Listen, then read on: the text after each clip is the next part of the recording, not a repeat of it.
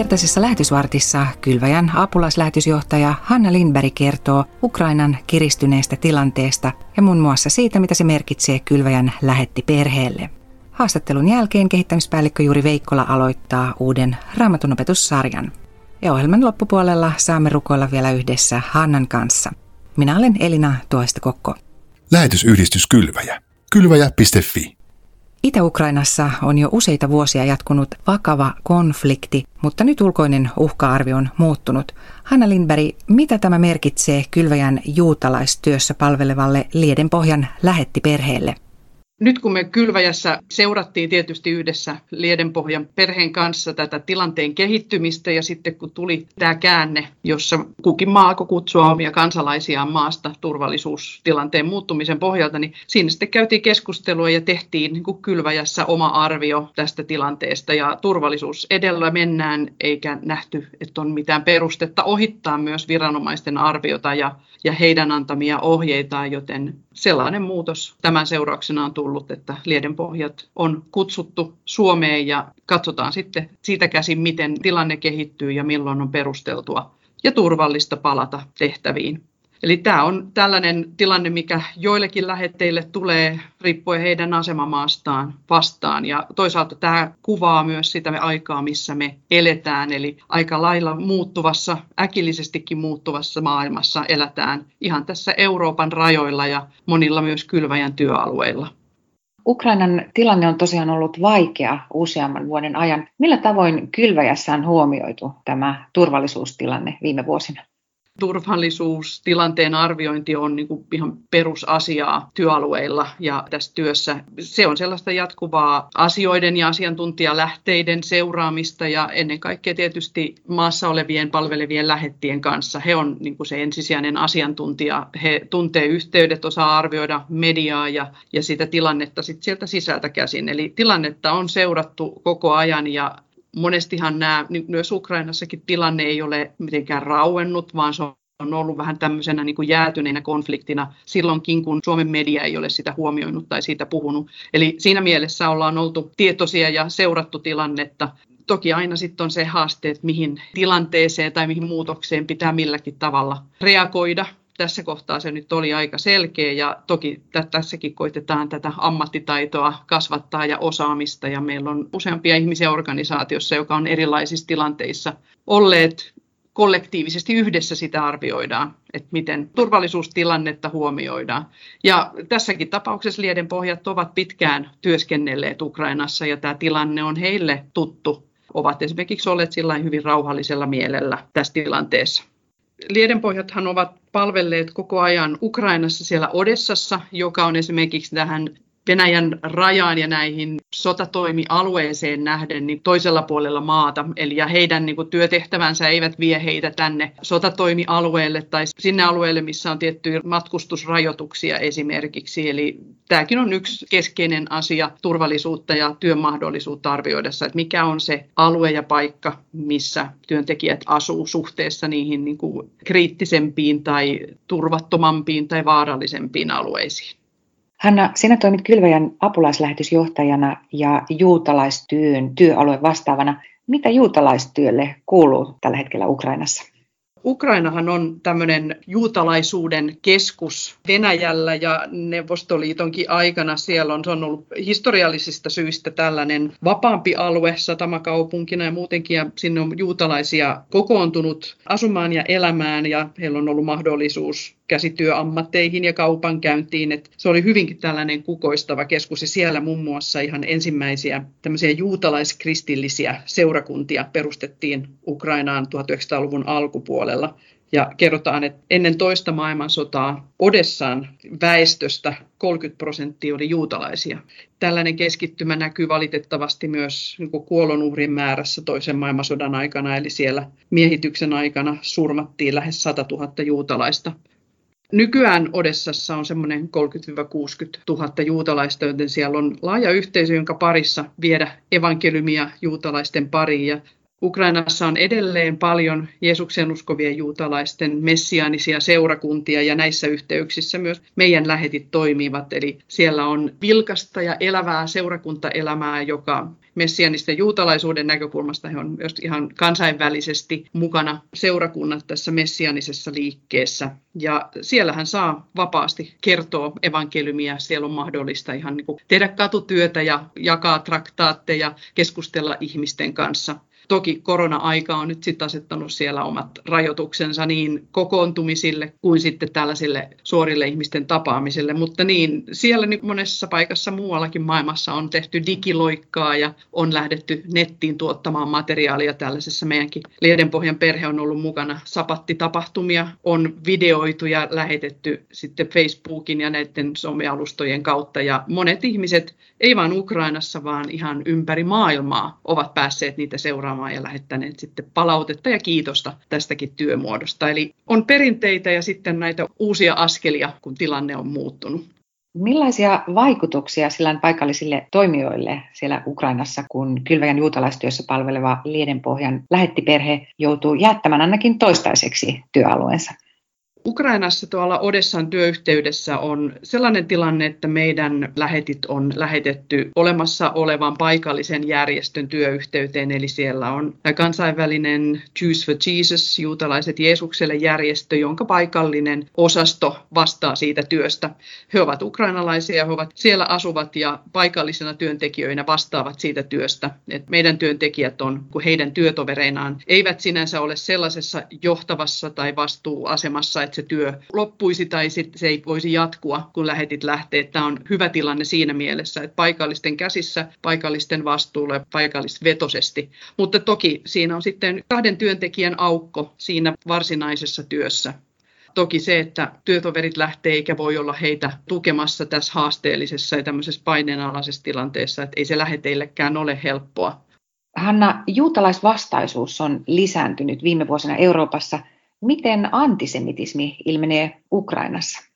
Sama ilmiö, mikä näkyy koko Euroopassa, näkyy tietysti Ukrainassakin, eli tällaisina poikkeusaikoina, on se sitten koronaa tai sotaa tai taloudellisia haasteita, niin se on jotenkin järkyttävää, että semmoinen juutalaisvastaisuus nousee ja nostaa päätään. Se on niin kuin helppo ratkaisu, sieltä löytyy ne syntipukit ja logiikankaan ei tarvitse toimia siinä ajattelussa, kun juutalaisia syytetään mitä mimmosistakin asioista. Ja nyt tämä on ollut ihan tänne Suomeen asti vaikuttaa tämä korona-ajan rokotekielteisyydet ja kun tässä monet näkee niin kuin tässä maailman tilanteessa tällaisia salaliittoteorioiden kasvualustoja, niin itselle jotenkin ajattelin, että me oltaisiin päästy jo siitä eroon, mutta valitettavasti ei ole yllätys, että koko tässä tarpeessa selittää, että miksi tämä maailma on tällainen, mitä täällä tapahtuu, niin semmoiset vanhat mallit juutalaisten salaliitosta tai Israel tekee jotain niin salassa, mikä vaikuttaa sitten tähän maailmanmenoon, niin ne nostaa päätään.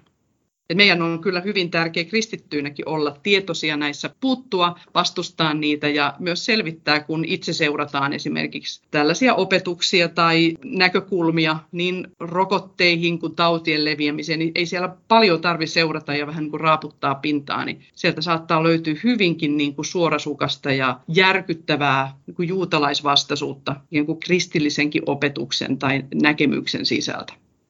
Millä mielin sinä katsot tulevaan tämän kaiken keskellä?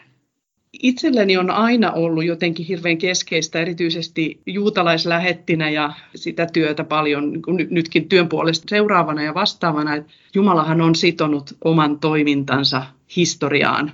Jeesus tuli tiettynä historian aikana tiettyyn maailman kohtaan ja Jumala on aina toiminut näin niin kuin ihmisten kautta ihmisten historiassa – näinhän toimii edelleen. Niin kuin raamatusta me luetaan ja tiedetään historiasta, että Jumala nostaa hallitsijoita, kansakuntia ja sitten hän myös syöksee vallasta, niin kuin raamatussa puhutaan. Eli että Jumala on historian Jumala. Se on semmoinen hyvä niin kuin kalliopohja tai semmoinen lähtökohta, mistä käsin voi katsoa hyvinkin niin kuin suuriakin uhkia ja lähelle tulevia pelottavia asioita se ei välttämättä poista sitä sodan kokemusta tai pelkoa, mutta kyllä se tuo ainakin itselle sellaisen niin kuin isomman kuvan ja luottamuksen ja turvan. Tämä on Jumalan käsissä tämä kaikki. Tämä on Jumalan suunnitelmaa. Eli tulevaisuuteen saa katsoa Jumalan kanssa luottavaisesti, koska tulevaisuus on hänen, niin kuin on tämä hetkikin. Näin kylväjän apulaislähetysjohtaja Hanna Lindberg.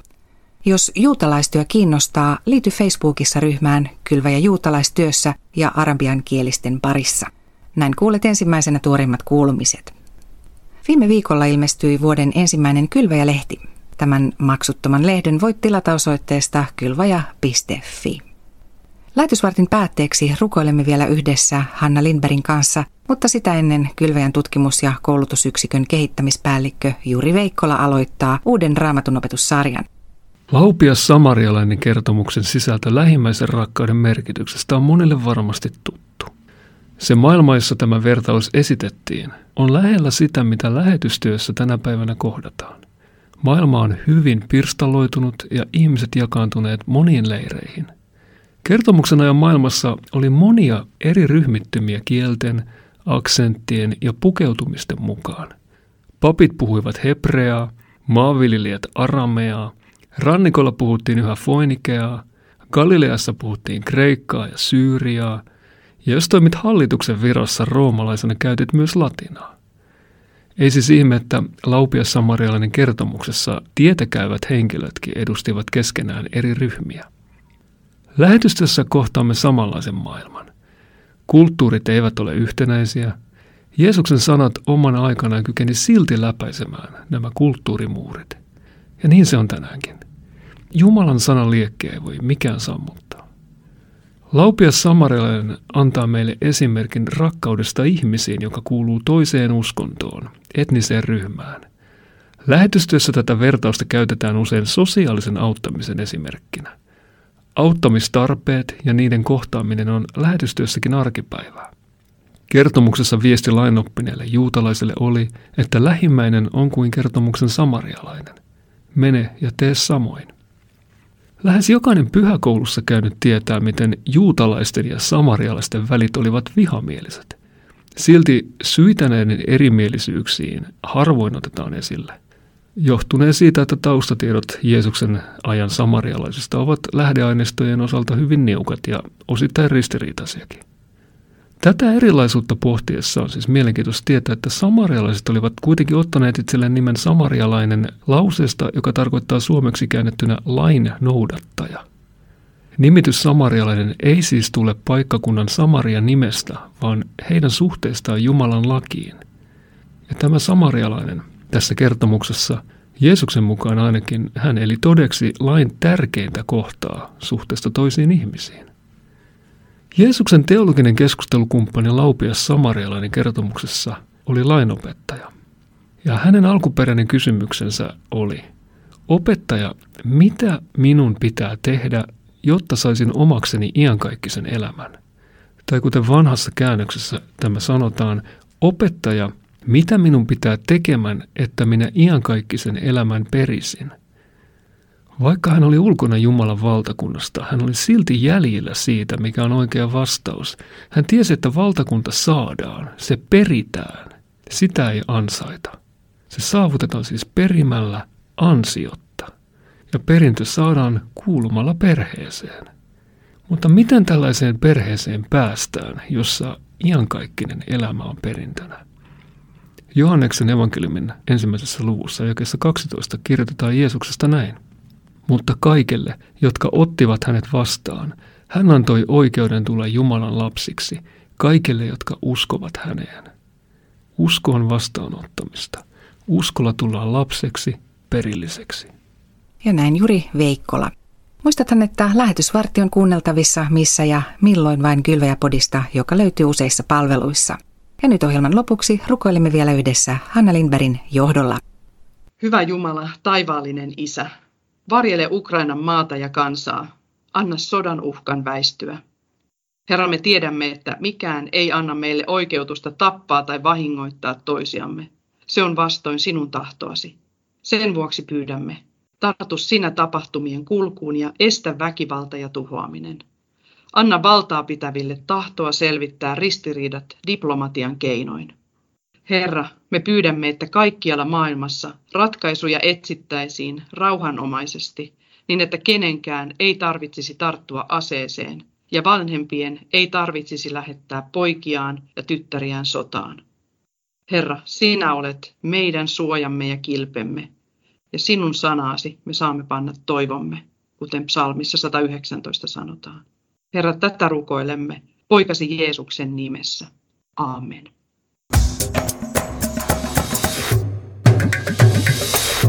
Kylvaja.fi